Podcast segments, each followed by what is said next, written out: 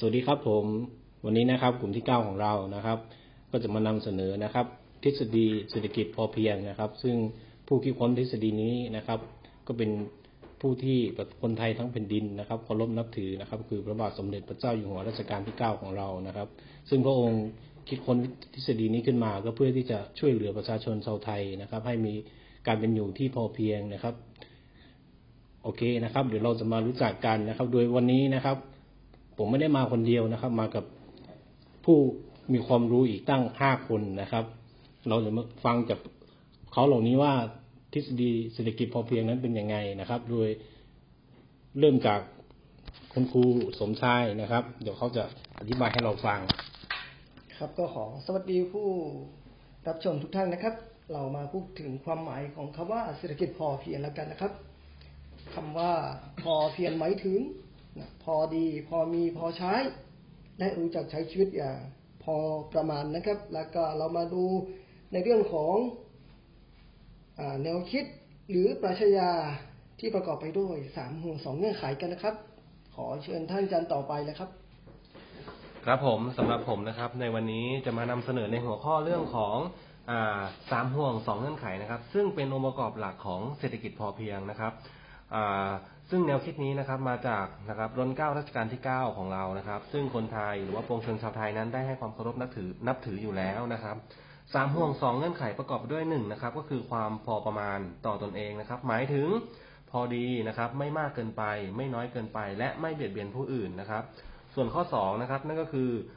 ความมีเหตุผลนะครับ หมายถึงความพอเพียงนั้นต้องกระทำด้วยเหตุผลนะครับ รู้ผลกระทบที่จะเกิดขึ้นนะครับ และข้อสุดท้ายก็คือ การมีภูมิคุ้มกันในตัวที่ดีนะครับ นั่นก็คือการเตรียมความพร้อมของตนเองให้พร้อมนะครับสำหรับการเปลี่ยนแปลงที่จะเกิดขึ้นในอนาคตนะครับ ซึ่งเราจะต้องมีการวางแผนนะครับ ว่าอนาคตของเรานั้นจะดำเนินเนี่ยแนวทางหรือดำเนินชีวิตไปในทิศทางใดนะครับอ่าสำหรับสองเงื่อนไขนะครับ ก็ขอเชิญนะครับ ท่านต่อไปนะครับ มาอธิบายนะครับ เรื่องราวคร่าวๆ ให้ท่านผู้ชมนะครับ ได้รับฟังกัน ครับ สวัสดีครับ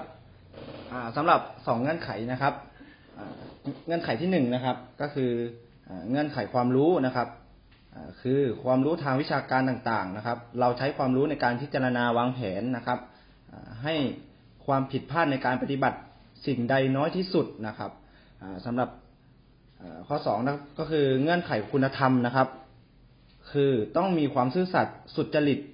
มีความเพียรความอดทน ใช้สติในการดำเนินชีวิตนะครับ เดี๋ยวมาฟังท่านต่อไปนะครับ โอเคนะครับสำหรับผมนะครับมาพูดถึงการนำเศรษฐกิจพอเพียงไปใช้ในชีวิตประจำวันนะครับโอเคนะครับข้อที่หนึ่งครับคือการเดินทางสายกลางนะครับ ข้อที่สองคือการพึ่งพาตัวเองนะครับ ข้อที่สามคือพอมีพอกินนะครับ ข้อที่สี่คือคำนึงถึงความมีเหตุผลนะครับ และก็ข้อสุดท้ายคือการสร้างภูมิคุ้มกันที่ดีนะครับ ครับขอบคุณท่านอาจารย์นะครับ ทั้งสี่ท่านแล้วก็รวมถึงพิธีกรด้วยนะครับ ก็ได้เราก็ได้รู้เรื่อง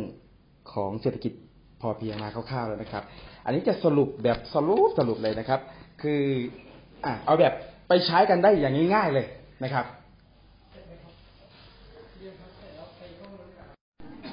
เอาละครับ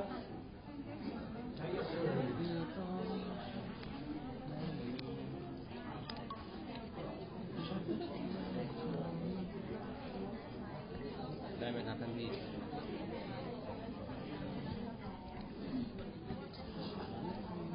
เอาก็นั่นแหละไม่ได้มันเป็นอย่างนี้มันทึกทำไมฮะแสดงว่ามัน